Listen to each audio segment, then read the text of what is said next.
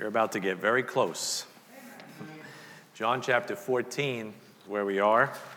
Um, it's funny, on Thursday night, I taught on the whole book of John in one evening.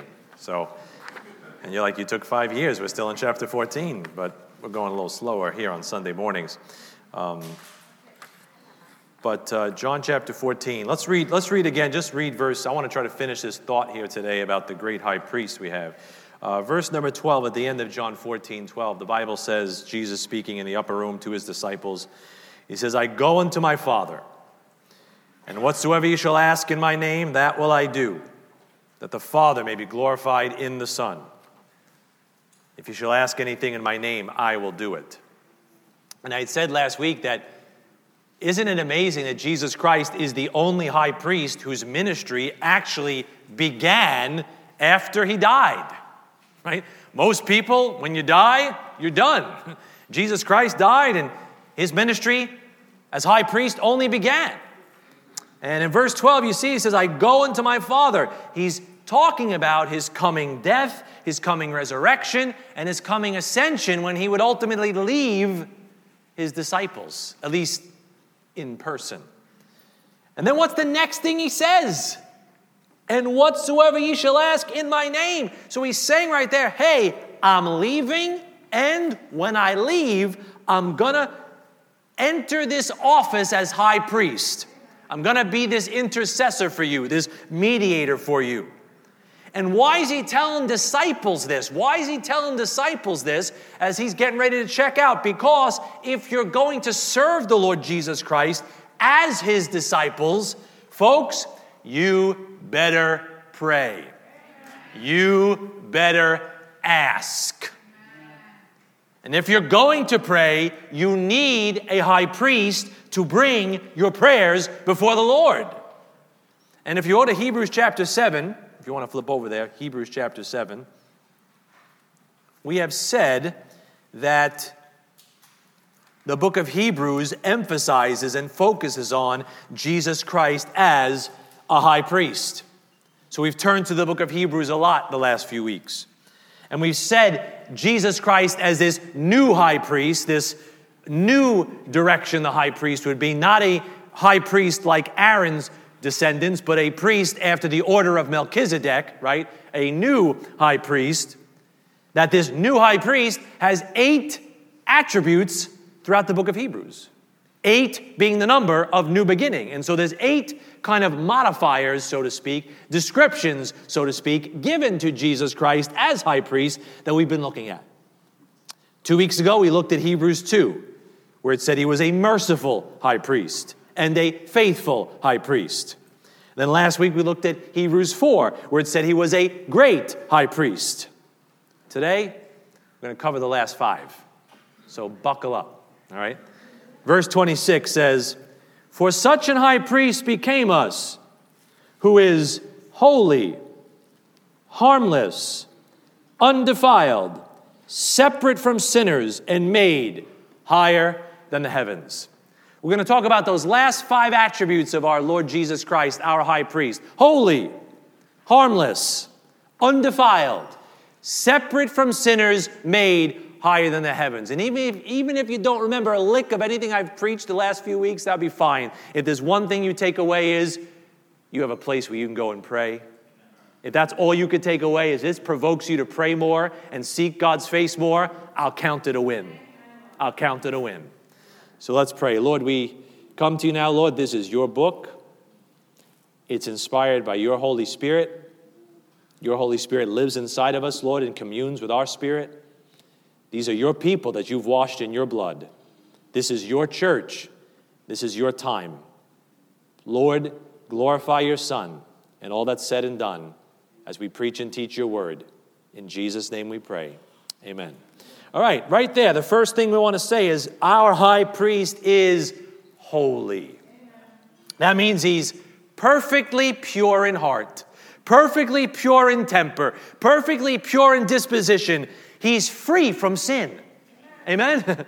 I mean, four times Jesus Christ is called the quote, Holy One in the New Testament. three times in Acts, one time in John. And whenever God establishes a fourfold mention, He's establishing a truth to build on. And if you're going to build a prayer life, it's good to know you're building a prayer life on a high priest who is holy, who is pure, who is immaculate. That's who Jesus Christ is. Even the devils recognize Jesus Christ as the Holy One of God. Even those unclean spirits could recognize that Jesus Christ was holy. Do you? Look at Deuteronomy chapter 33, way back in the beginning of your Bible, the fifth book of your Bible, Deuteronomy 33, is the first mention of this phrase, Holy One. Holy One. Jesus Christ is called the Holy One in the New Testament, and here's the first time the Holy One is mentioned in the Old Testament. And it's not talking about Jesus, it's talking about Israel's high priest. See 33 8? And of Levi, that was the tribe that produced the priestly class. And of Levi, he said, Let thy Thummim and thy Urim be with thy Holy One. He's talking about their high priest whom thou didst prove at Massah and with whom thou didst strive at the waters of Meribah. The first mention of Holy One pertains to the high priest because that person who was supposed to be that intercessor between God and men, God expected from jump that he was going to be a Holy One. He's supposed to be your Holy One. Is Jesus Christ your Holy One? He's my Holy One. He's the one that intercedes between God and man for me. He's holy. And a man who's going to come before the presence of God had better be your Holy One. You better be going to somebody to get you to God that is pure, that is free from sin, that is perfectly immaculate. I hope you're not going to somebody else. I hope you're not thinking I'm going to get you to God. I hope you don't think, you know, Father McGillicuddy or Rabbi Wexman's going to get you to God. You need somebody to get you to God that is your Holy One, your pure intercessor. You know, you read back in the Jewish economy. And that high priest, Aaron and his descendants, they'd go in one time into the presence of God to bring the blood on the Day of Atonement. And they had these robes and this attire that God described that they would wear. And on their robe, God told them to put an interesting little thing. He said, in Exodus 28 and 39, he says, In the hem of the high priest's robe, I want you to sew some little bells in there. And those little bells were in there so you could listen on the outside and say, He's still alive. Okay, he's still moving around. Because if that high priest walked into the presence of God with sin on him, God would kill him in his spot. You couldn't walk into the presence of God with sin on you and if you're going to intercede to God for me, I want my high priest to be holy. I want him to be pure for sin. And I don't need to listen to bells. I know that Jesus Christ is sitting at the right hand of the Father. I know he's alive forevermore. He told John on the Isle of Patmos, I'm alive forevermore. I don't need to listen to the bells. I listen to the Holy Scriptures. But in the Old Testament, they'd sit out there and they'd listen to those bells. And if they heard those bells going, they knew that that high priest was doing what he had to do and God didn't kill him where he stood because the high priest was supposed to be holy. And the sad state of affairs is, and I'm going to step on your toes right now if you're religious. I apologize, but I, I got to say this. The world is full of so called priests and preachers and this guy and that guy with questionable character, right? So called priests and preachers and whatever you want to call them who are far from holy and cannot be trusted around your children. We see it all over the news. Isn't that sad? Aren't you glad I don't have to worry when my Holy One says, Suffer the little children to come unto me and forbid them not? I don't have to worry about that. I don't have to worry about what is his intention, what is his motive, what is he doing, what's he about, is he going to hurt them? I have got a high priest that is holy, free from sin, not a smirch upon his character. I could trust him with my babies. I can trust him with my finances. I can trust him with my needs. I can trust him with my spouse. I can trust him with my troubles. I can cast all my care upon him because he's never going to use it against me or hurt me with it. He is holy. He is pure. He is righteous. Hey, is he your high priest? Is he the one that you're going to to get some things from God? hey, let me ask you this question Are you saved? Oh, you pause there for a second. Are you saved? Then you know what you are? You're a believer priest. You're a little Christ down here. You're standing in the stead of God, the Bible says, 2 Corinthians 5. And if you're standing in the stead of God as a believer priest, are you aiming to be holy? My high priest is holy. Are you trying to be holy? Right? If you're not trying to be holy, what good are you to the people around you? They can't turn to you. They can't ask you for help. They can't ask you for prayer because your mind's in 45 different directions and you're so full of self that you don't even know which way God is moving. Right? If we're supposed to be a believer priest, you think about the world we're living in and the tension and the problems and the heartaches, and people's hearts are failing them for fear. People are so needy out there and you're the believer priest that God has sent into their midst to intercede before them. The plague has begun. You have the access to God. You can run out there like Aaron and stop the plague. But if you're not holy, if you're not aiming to be clean, what good are you? Your mind is in a thousand different places. You're shot. My high priest is holy, and people are looking at you and they want their holy one, their Christian, their believer that they know. They're expecting you to be holy. Oh, they've never said to you, Oh, I thought you were a Christian. right? They know. They know. The lost world knows you're supposed to be holy, but we don't know. we're supposed to be holy. Number two, Jesus Christ. I told you, I'm just to like, boom, hit you with one and then move on. Jesus Christ, our high priest, isn't just holy. The verse in Hebrews went on to say he's harmless. He's not injurious. He's not looking to hurt you. Praise God for that. For such an high priest became us who is holy. That's his character. Harmless. That's his motivation. Right? You know, we read about uh, Hippocrates, right? That Greek physician from antiquity. And Hippocrates is where we get from his writings, we get the Hippocratic oath that doctors are supposed to take. And in the writings of Hippocrates from antiquity, he writes about those who practice medicine, and he very famously wrote of people practicing medicine, and he said, quote, first, do no harm. First, do no harm. And I, I, mean, you go to the doctor and you hope that the doctor has your best intentions at, at, heart, right? You're just trusting that that doctor doesn't want to hurt you. He or she only wants to help you because they pledged an oath that first they would do no harm. Not worry about padding their checks, not worry about milking the insurance companies, not worried about just getting you out of the office so they get book triple books so you sit there for three hours while they make more copays. No, their first intention is supposed to be first, do no harm. The physician is supposed to be there to help you. And folks, you have a great physician who never wants to do you harm.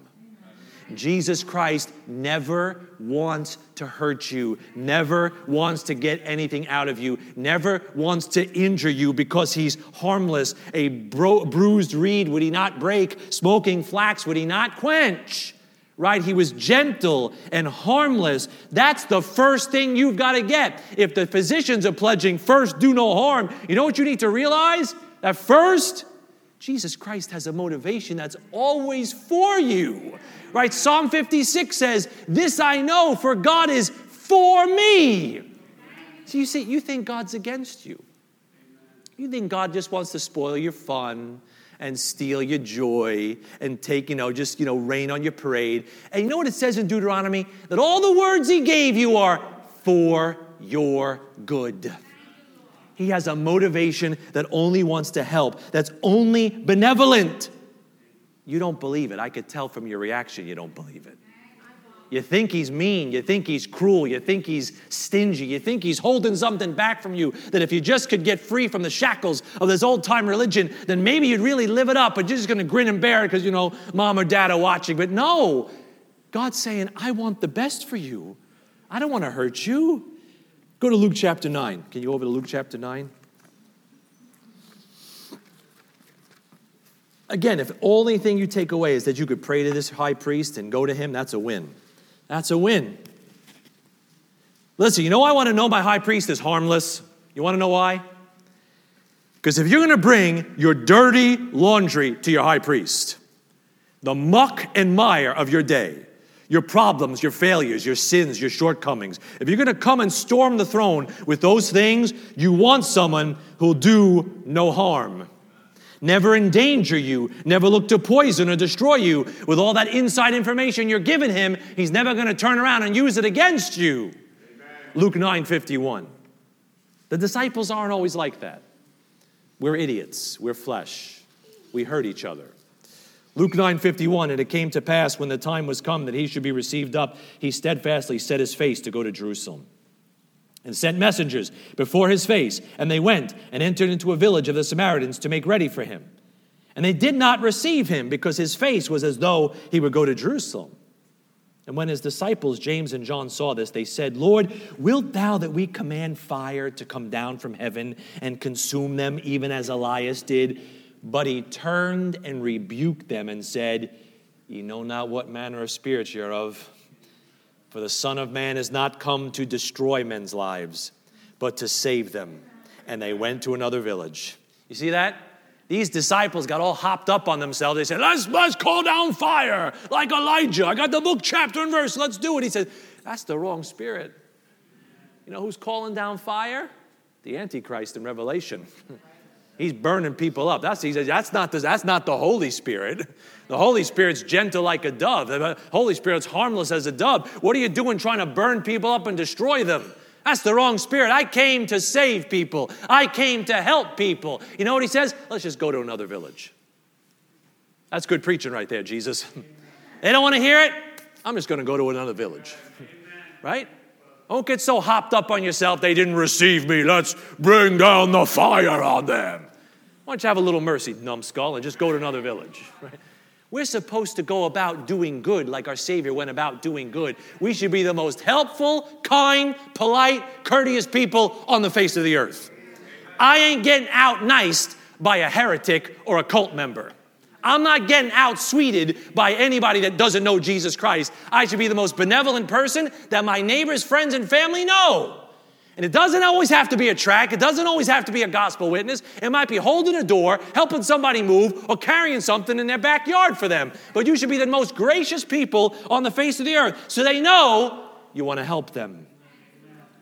Sadly, the people in your life often use your problems against you, to hurt you they got that little black book.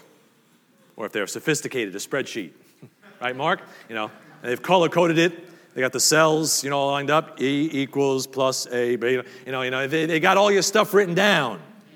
That's why when I was in religion, I want to be honest with you. I said it last week, but I'll say it again. I was always uncomfortable being totally honest with the priest in the box. I, I didn't feel like I could tell him everything because I, he was just a man. I, it just kind of like weirded me out. And, and very too often, we're not vulnerable with each other because we might hurt each other.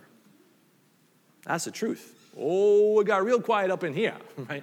right? We're not vulnerable with each other. We don't share our needs and stuff with each other because we're afraid is this person going to use this against me? Is this person going to weaponize this against me? Is this person going to put this in the back of the mind? And the next time I screw up, it's like, oh, there you went again.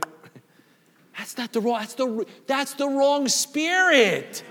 You know not what manner of spirit we have. But I'm thankful that the Bible says we can cast all our care upon him for he careth for us. He careth for you. You know what Jesus Christ says? You don't have to hold anything back. I've got the right motivation. I've got the best motivation at heart. Do you, as a believer priest by faith in the Lord Jesus, have the right motivation with each other, with the lost, with people around you? Are you just putting stuff in your black book and keeping an account so you can know, okay, I could trust this one, I can't trust that one, gotta watch out for this one, you know. And you got your little black book. That stuff is as much out of hell as fornication and drugs. Right? That is as icy cold spirit. That's not the Holy Spirit that says, let your hearts be knit together in love. That's not the Holy Spirit that says, charity, you know, suffereth all things and is kind, right? That's not the right spirit. You know what Jesus told his disciples, those Jewish disciples, in Matthew 10? He said, I send you forth as sheep in the midst of wolves. Be ye therefore wise as serpents, so know what the devil's doing and be wise, and harmless as doves. Dove's a type of the Holy Spirit. Be as harmless as the Holy Spirit is with people. Be as gentle as the Holy Spirit is with people. Be as long suffering as your Savior and His Spirit is with people. You say, well, that's just the Jewish economy. Okay, let's go to Philippians. Under grace, by Paul, and he says in Philippians 2:15, to Christian disciples, do all things without murmurings and disputings, that ye may be blameless and harmless, the sons of God in the midst of a crooked and perverse nation, among whom ye shine as lights in the world. You know what helps you shine? Your charity, your benevolence, showing people that you've got the right motivation. You're not just trying to get them in the pew and get them converted. No, you care about their soul and you care about their lives and you care about their families. David said, No man cared for my soul. They need to see you care for their soul, not just their religious denomination, but you care for them. God says you can cast your care upon me, for he careth for you, not just your faith, he cares for you. They need to see that you care for them before they're ever going to come to you. Third, our high priest, Jesus Christ, isn't just holy, that's his character. He isn't just harmless, that's his motivation, but he's undefiled. That's his resolve. That's his walk. Now, you listen, listen. You can tell your high priest Jesus Christ everything you believe that? Without worrying if Jesus Christ will get turned aside by anything. You know that? You could pour out your worst sins, your most troubled thoughts, and it's not going to stick to him and make him any dirty. It's not going to defile him at all. You can give him everything. But I'll be honest you confess your faults and your sins to a man, and you may defile him. You may soil his mind. He might not look at things the same way again. It's only so much a person can take sometimes. And it's the grace of God that allows somebody to kind of move through those things. But Jesus Christ, hit him with your best shot. He, he's undefiled. His walk will not get turned aside. He's not, oh, my, oh my God. Did you hear what, Gabriel, did you hear what Pat was talking about? Oh, I got to put my fingers in my ears. It was just so dirty talk. No, no, he says, give me everything. Give me, I'm, un, I'm undefiled. I could take it. I could take it.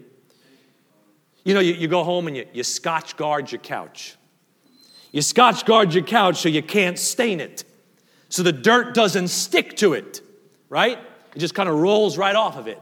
Well, folks, your high priest is better than Scotchgard. He's undefiled.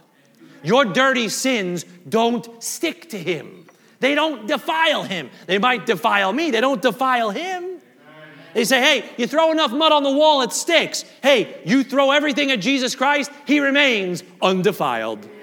Undefiled. Uh, 2,000 years of people pouring out their sins and their failures and their dirty stuff. You read about the son of Sam, David Berkowitz, up there. I think he's is it Attica? I forget where he is. He's up north New York somewhere. I read his journals, and you know, the stuff he had to, he got saved. And I believe he really did get saved. I believe he really did get saved because he told them, Don't parole me. I don't deserve to be paroled. I should serve the rest of my life in jail. That to me is a sign of repentance. If you've transgressed and you're justifying yourself left and right, that's not repentance. That's crocodile tears. That's Esau. Oh, bless me, bless me, even also, my father, hast thou only one blessing? But David Berkowitz, like, no, I deserve to, I, I took people's lives. I deserve to stay in jail. You think about him wrestling with God? You think about the stuff he had to talk to God about? You think about the stuff he had to pour out at the master's feet and ask God to help him with?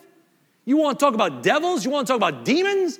That man was communing with unclean spirits. You think about the stuff he wrestled with and had to come to the Father's throne about? You know what, Jesus Christ, it never knocked him off the throne one inch. It never caused Jesus Christ to break a sweat. He is undefiled. That guy walked up to me and poured all that stuff out of my feet. I'd scream and run down the hallway. It would mess me up, it would twist me around. I remember being out there in Haiti and Maurice was talking about some wild stuff. Brother, it was crazy. And he was talking about some wild stuff about demons and devils. And one of the young brothers there got totally freaked out. Like, freaked out so much that one of the pastors had to say, Brother, you need to step away from this table if you can't handle the conversation. It was defiling him. He couldn't handle it. Jesus Christ says, I can handle it. I can handle it. John chapter 14. That's a some high priest you got there.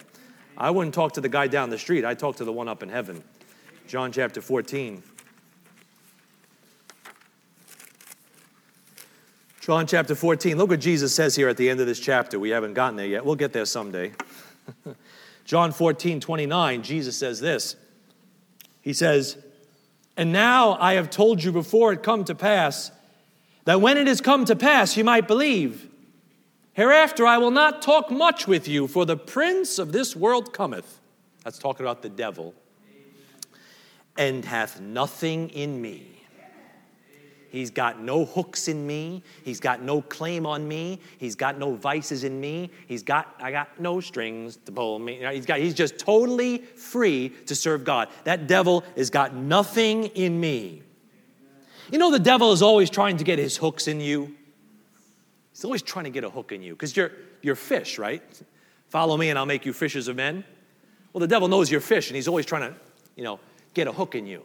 He can just pull you around a little bit and reel you this way and reel you that way. And if he gets enough hooks in you, he'll just tear you apart. You know, you hook the same fish a hundred times, or everybody's hooking the same fish. You put all those holes in the fish, that poor thing's like, you know, gonna sink or something like that. But he's always trying to get these hooks in you, the devil.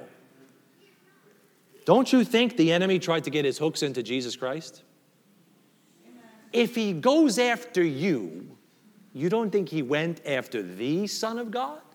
If he goes after the sons of God? Hey, it says the temptation in the desert only ended for a season. It's not like the devil showed up one time and said, you know, command these stones be made bread. You know, jump off the pinnacle, bow down and worship me. Okay, I'm done. No, it says he just departed for a season. That means he came back and he came back and he came back and he came back and he came back and he haunted and he taunted and he kept trying to throw those hooks and cast those hooks and just land something in the Son of God so that he could kind of pull him off course just a little bit. But he never did, right? He had nothing in him. He was undefiled. He had a walk and a resolve that I'm going to walk with God. I'm going to walk for my Father. I'm going to serve my Father. And the only thing that satisfies me is doing the will of Him that sent me. And he was never turned aside. That's amazing.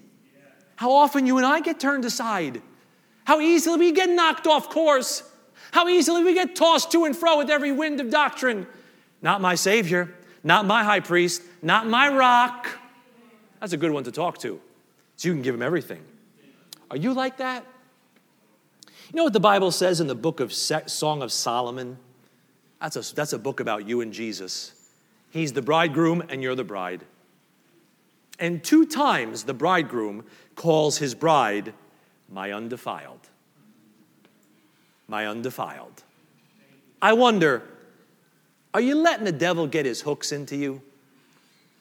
Have you given space to the devil, given him an entry through your unforgiveness, through your lust, through your anger, through your pride. You're giving him all these entries, and he's, you know what he's trying to do? He's just trying to, oh, I got a hook in you. And he's reeling you in, and he's just pulling you in. You're trying to kick against the pricks, and the more hooks he gets in, the easier it is to pull him in. You're pulling in a big game fish. They're not just putting one hook in there. They're shooting harpoons and all this stuff, and they're pulling that marlin or that shark or that something in. And the more hooks he gets in you, the easier it is to kind of reel you in and move you where he wants you to go. So, what are you doing, folks? You got the power to cut those lines. You got the power to never give place to the devil. Are you letting the devil get hooks into your life? Getting hooks into you? Search your heart. Because Jesus Christ is coming, and when he comes, he's going to just take those big scissors and cut those fishing lines right there and leave the hooks behind. Stop letting those hooks sink into your life and into your mind and into your heart. Right? The Bible says, Stand fast in the liberty wherewith Christ hath made us free. Be not entangled again with the, with the, with the yoke of bondage. The Bible says, Blessed are the undefiled in the way who walk in the law of the Lord. So, how's your walk? My Savior's walk was always book, chapter, verse, every jot and every tittle. He fulfilled all of it. He never got turned aside. He never dipped the colors. He never broke a verse. The Bible says the scripture cannot be broken, and he never broke a single scripture. He was walking in the law of the Lord, and the devil shot all his fiery darts and cast all his hooks, and Jesus Christ could get to the end of his life and say, He's got nothing in me. What a Savior. Amen. What a God. You and I are like, we got we pulling them out over here. But hey, man, debride yourself, man. Get the stuff out. Cut some cords. Get yourself free. Number four. Number four. Go to Genesis 49. That's some Savior you got, huh? Maybe you appreciate him a little more. Maybe you might want to talk to him a little bit more. So, Jesus Christ, our high priest, we've said he's holy, he's harmless, he's undefiled. And the fourth one is Jesus Christ, our high priest, is also, quote, separate from sinners. What exactly does that mean? I'm going to offer what I think it means from the scripture. Genesis 49 22. It's talking about Joseph, right? Jacob is uh, prophesying about his children and the future of those tribes. And he says of Joseph and Joseph's descendants, he says, Joseph is a fruitful bough, Genesis 49 22. Even a fruitful bough by a well, whose branches run over the wall. The archers have sorely grieved him and shot at him and hated him, but his bow abode in strength. And the arms of his hands were made strong by the hands of the mighty God of Jacob. From thence is the shepherd, the stone of Israel even by the God of thy Father who shall help thee, and by the Almighty who shall bless thee with blessings of heaven above, blessings of the deep that lieth under, blessings of the breasts, and blessings of the womb. The blessings of thy Father have prevailed above the blessing of my progenitors unto the utmost bound of the everlasting hills. They shall be on the head of Joseph, and on the crown of the head of him that was separate from his brethren. Now, I'll explain that. Don't worry. You're like, what does that mean? I'll, I'll try to get to it. Joseph is one of the purest types of Jesus Christ, and he's said to be separate from his brethren. And what made Joseph separate from his brethren is a lot what makes Jesus Christ separate from sinners. Joseph was beloved of his father, like Jesus Christ is beloved of his father. Joseph was betrayed by his brethren, like Jesus Christ was betrayed by his people. Joseph was sold for 20 pieces of silver, like Jesus Christ was sold for 30 pieces of silver. Joseph was cast into a pit where his soul was in anguish, Genesis 42 tells us. Jesus Christ was cast into the pit. He went to hell where his soul was made an offering for sin. It burned there. Joseph went to prison, spoke to two men, and ended up exalted at Pharaoh's right hand. Jesus Christ went to prison, preached to some spirits, and was exalted at the Father's right hand. And in verse 26, it says, All these blessings are on the crown of the head of him that was separate from his brethren. Joseph experienced extraordinary trials to receive extraordinary blessings and the Lord Jesus Christ faced extraordinary suffering to be crowned with extraordinary glory and honor. Joseph was Jacob's beloved son, yet his life was very different than the rest of his brethren. It was tough. He went through hardship, he went through difficulty to ultimately be exalted the way he was. And Jesus Christ is Jehovah's beloved son, yet his life was very different than any sinner whose place he took. No other sinner gets whipped within an inch of his life. What other sinner gets beaten like that and betrayed and forsaken like that? No, no, no. Jesus Christ was separate from sinners, made like us, but separate from us because he walked a very different path.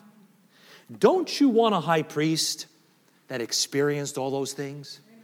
Don't you want a high priest that experienced the depths of despair, betrayal, hardship, agony? Don't you want a high priest that knows and can relate to those things, that has that experience of those things? I do, right? I don't want to go to a guy and ask about marriage problems who's never been married. I don't want to go to a lady, you know, uh, that you know, whoever, or a rabbi or a shaman that's never had children, and have them give me advice about raising children. Right? Experience makes people credible, makes people trustworthy, makes you more inclined to hear what they have to say about the matter. Don't you want a high priest like that? Who was separate from sinners, who went through all those things beyond you ever could imagine. Don't you want a mediator that did all that and was worthy of the highest honor of God? Joseph was crowned with all those blessings because he took all that hardship and still maintained his integrity before God. And Jesus Christ is crowned with glory and honor because God brought him through the wringer and he still stayed faithful to his God. That's my high priest. And if you, my believer priests, are going to follow Jesus Christ, your life is going to be different than other sinners around you. Your life is going to be separate from sinners. You're going to say, Oh, well, why do the wicked prosper? How come I'm taking my lumps? How come I'm grieved on every side? You're going through things so God can do something with you like He did with His Son. Your life is, you're, ready? You're different. You're different than your neighbors. You're different than your lost friends. You're different than your lost family. You are separate from sinners if you're going to follow the Jesus, the Jesus Christ of this Bible. The Lord may take you low so he can exalt you high. Say, why has he got to do that? So you can be a faithful high priest. So you can be a mediator. So you can be an intercessor. So you can weep with them with weep and rejoice with them that rejoice. So you can condescend to men of low estate because God has brought you low and raised you up on high and shown you that he can help you. Now you can turn and help somebody else. Do you see the parallel? you're following the Savior that went through those things. And the crown will be on the head of him that went through those things and still maintained his integrity before God, like Joseph, like Jesus. Folks, I'm not just talking about this life where you stand between God and men for people. I'm talking about in eternity. When this plan is unveiled, and this is going to blow some of your minds off your neck, but just hear it. But if this thing is really going to play out the way it looks like it's going to play out, God's got this big kingdom up there, all this space up there that's supposed to be inhabited. And when God gets us back to jump, in a few minutes, I hope, right after the millennium, after it's all gone and God brings us back to eternity, back before Genesis 1 1, back where He wanted to start this whole thing, you know what? He's got a kingdom that's going to be inhabited forever and ever and ever. And all the Christians down here that were faithful, you know what you're going to be? You're going to be little Christ in eternity. Amen. You might be the mediators between God and men. And how good of a mediator you were down here might determine the degree to which you mediate out there. So if God's got to bring you through some stuff down here, He's proven you for something a lot bigger than that little dash between two dates that you've got. He wants to put a crown on the head of Him that was separate from His brethren, separate from sinners. Jesus Christ took on flesh, yes, but his life was different. It was unique from all the other sinners around him, from the other people that had flesh. Now, Jesus Christ wasn't a sinner, but he was made like unto sinful flesh and for sin. But his life was different than yours and different than mine. He went through things very unique. And Jesus Christ went through these things different than sinners. Why? So he could be that faithful high priest, so he could minister to you. Go to Acts chapter 13. Let me just show you something. You're looking at me a little sideways here. Acts 13. If we could get a heavenly perspective, we would see things so differently. If we could just see the whole big picture, if we could step back and see the big plan, we'd say, wow, this really is just a vapor. but we're so much in the here and now. We're so much in the here and now. We're so stuck in the here and now. And in a hundred years, here and now will feel like, did that really happen? And we get so hung up on our happiness now, our comfort now, our pleasure now, now, now, now, we're like a child. We're like a baby who only sees now, now, now, now, now. I'm, I'm wet, I'm hungry, I'm dirty, I'm tired, I'm cranky. Just, I want now. I want cake now. And God says, But do you see like what's right around the corner? Like literally, folks, like right around the corner. I mean, if the corner is five years or 10 years, in the grand scheme of eternity, that's still right around the corner. And God is proving you, and God is testing you, and God is trying you to see if you're worthy to get that crown and reign with Him in His kingdom. Don't worry so much about the now. Remember the later, because the later is forever. It's forever and ever and ever. Like forever like, like Princess Bride, forever. Like, like forever? Now, some of you don't know what the Princess Bride is. That's okay. Prepare to die. All right, so anyway, right? Do you get that? Like, we're getting ready down here for forever. This is just a little test. It's a little test drive, so to speak. Forever is a long time. Eternity is a long time. And, you know, to quote Gladiator, what you do in life is going to echo in eternity. What you do with your little dash between two dates is going to determine the effect and the impact and the degree of your eternity. My goodness, people, don't sacrifice the immediate. Don't sacrifice the eternal on the altar of the immediate. That would be crazy. That would be wild. That would be, that would be nonsense. Look at Acts 13 1. I'm getting way off topic here. Acts 13 1. Now, there were in the church that was at Antioch certain prophets and teachers, as Barnabas and Simeon, that was called Niger and Lucius of Cyrene, and Manaen, which had been brought up with Herod the Tetrarch and Saul. As they ministered to the Lord and fasted, the Holy Ghost said, Watch the words, separate me, Barnabas and Saul, for the work whereunto I have called them. See, that separation has to do with the work God had for them. Jesus Christ was separate from sinners because God was giving him a work to do that was different than all the people around him. Joseph was separate from his brethren because God gave him a work to do and a walk a path to walk that was different than all his brethren. And folks, the Lord gives you experience so you can minister, so you can do a work that God only has for you to do. Because to quote our dear beloved Pastor Mel, the Lord does not send green troops into battle. He doesn't. There's a reason why a bishop is told that he's not to be a novice. Right? There's a reason why an elder is not supposed to be a newcomer, a noob, an amateur. He's supposed to have gone through some things so that he can minister.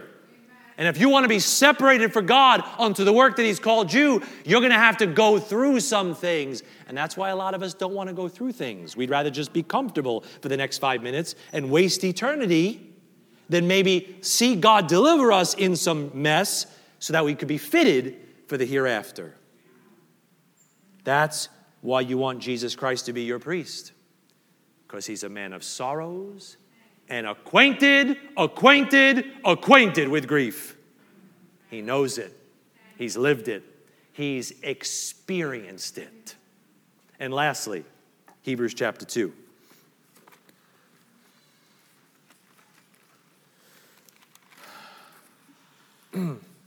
Our high priest, Jesus Christ, finally was made higher than the heavens the Lord Jesus Christ was a made man, fashioned, shaped, formed for a specific purpose.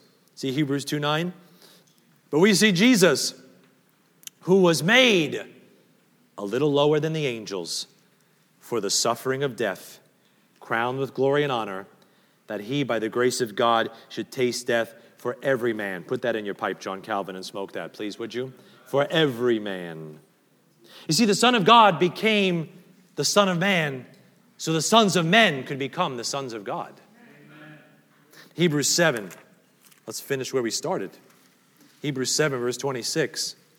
So he was made a little lower than the angels, so much so that the angels were like, What is going on? Why are you, why are you taking on flesh? Even the, the angels are ministering spirits. They don't know what flesh is like. Those that did know what flesh was like got a lot of trouble, right? Hebrews 7:26 because the angels that left their first estate and took on flesh, they did it for themselves.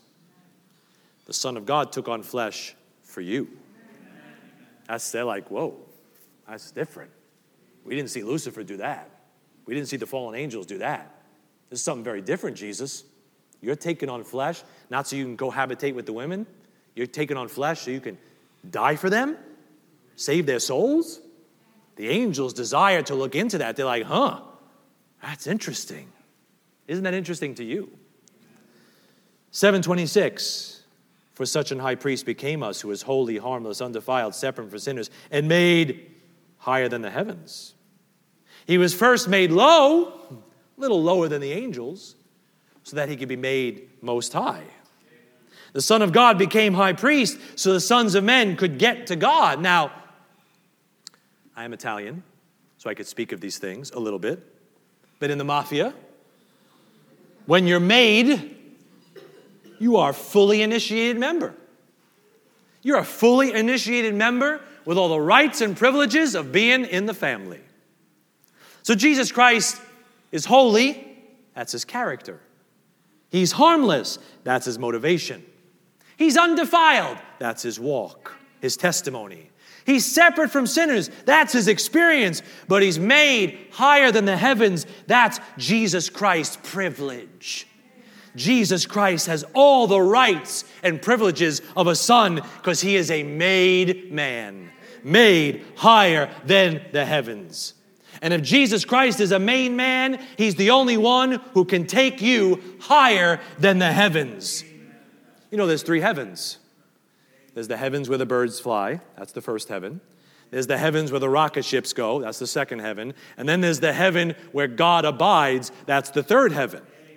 Now, you can get above the first heaven in a rocket ship, but you can't get above the second heaven. You ain't getting through space.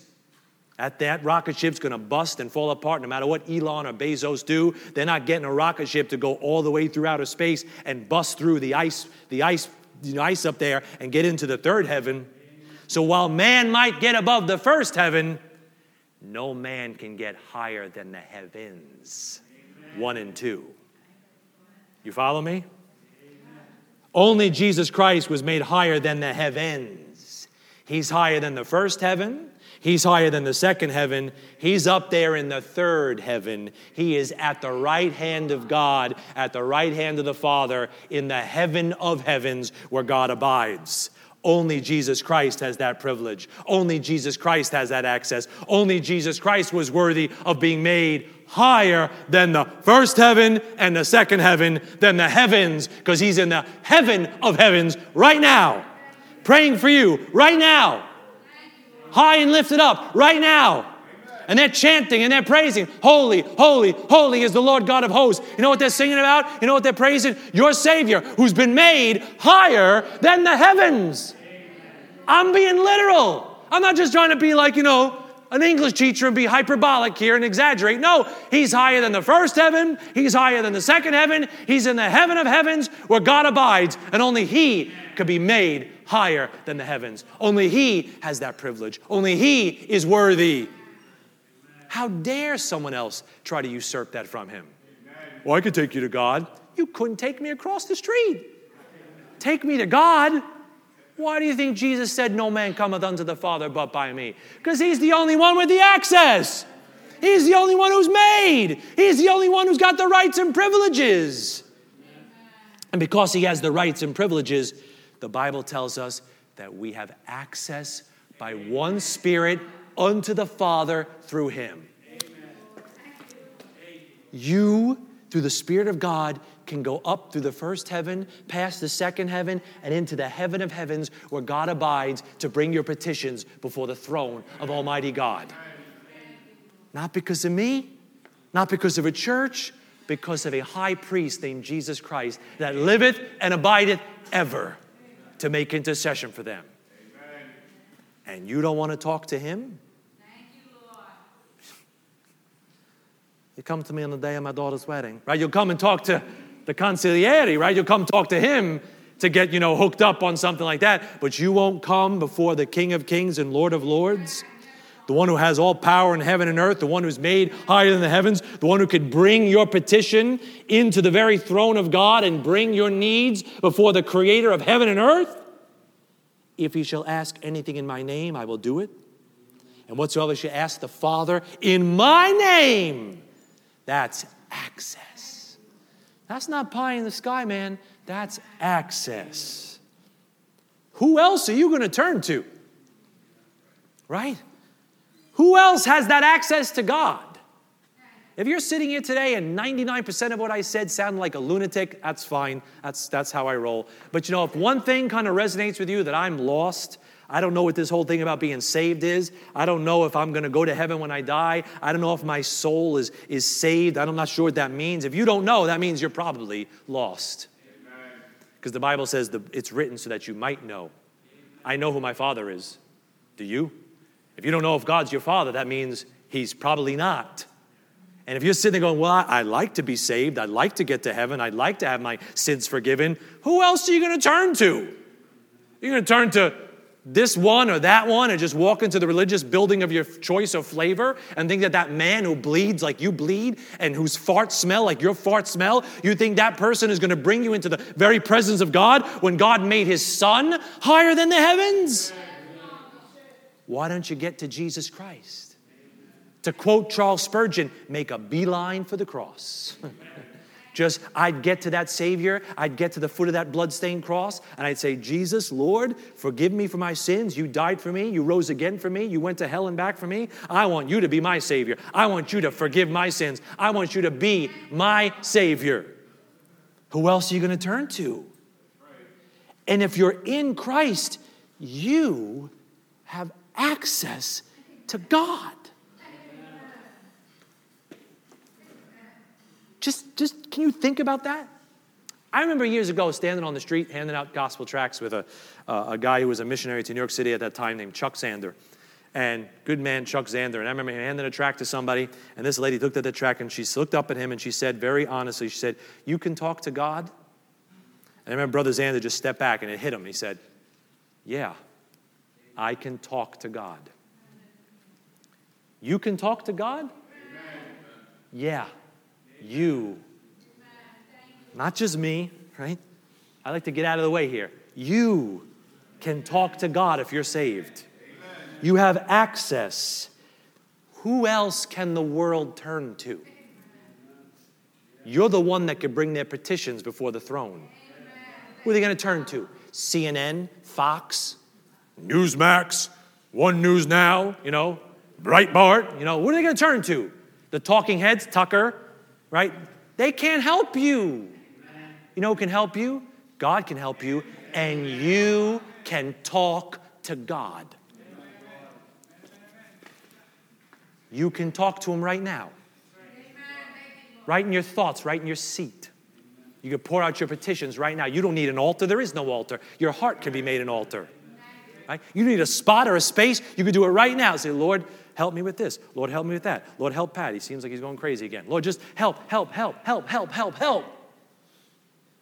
Martin Luther said this As is the business of tailors to make clothes and cobblers to make shoes, so it is the business of Christians to pray. And if Jesus Christ is in the office of high priest today, then the walk of a disciple right now is a life of prayer. Because that's what he's doing now. He's praying. Are you praying? Right? That's what he's up there doing right now. Is that what you're down here doing? You drawing any strength from him? Touching base with him? If, uh, if prayer is so important to following Jesus Christ that he would bring it up in the upper room, how's your prayer life, Christian? How's it coming? You know what the Bible talks about in the book of Revelation? Strengthen those things which remain. You know what would be a good thing if this whole church became more faithful in their prayer lives? It would change us. It would change you. It would change your family. It would change your community. It would change everything. Because we've got the tracks, and we've got the sound doctrine, and we've got the Bible, and we've got, you know, we need God. We need God. We need Him desperately. And it's the Laodicean church that doesn't know how bad she needs Him. So, God, in your mercy and grace, remind us of how needy we are, that you might be glorified. Whatsoever you shall ask the Father in my name, that will I do, that the Father may be glorified in the Son. And even if your prayer life stinks, don't beat yourself up. Turn a corner you got a high priest that's still praying for you. Even when you're not praying, he's praying for you. Even when you're messing up and forgetting to speak to him, he's speaking to God for you. So, whatsoever you need today, you can ask in Jesus' name for the glory of God. And ye have not because ye ask not. So, you were going to ask or not? You're going to keep trying to do it yourself? You're going to kind of put it at the throne. I challenge you. What is the thing that you want to speak, you know you need to speak to God about, but you just don't do it.